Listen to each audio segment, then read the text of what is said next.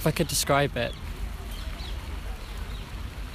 sort of the feeling of not focusing inward, I think, like the feeling of just being present in the watching the street and the and the things that are going on around me. I think I think that's quite often a big thing of uh, when things feel just right.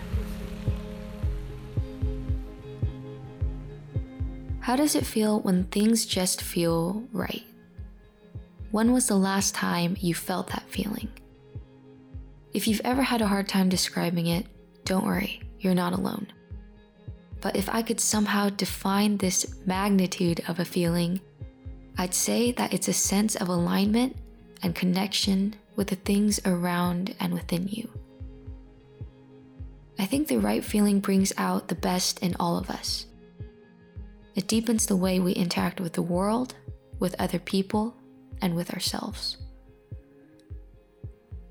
If you just think back to the last time you felt that feeling, try to remember the whole experience. How did you feel about the world? How did you feel about the people around you? And how did you feel about yourself?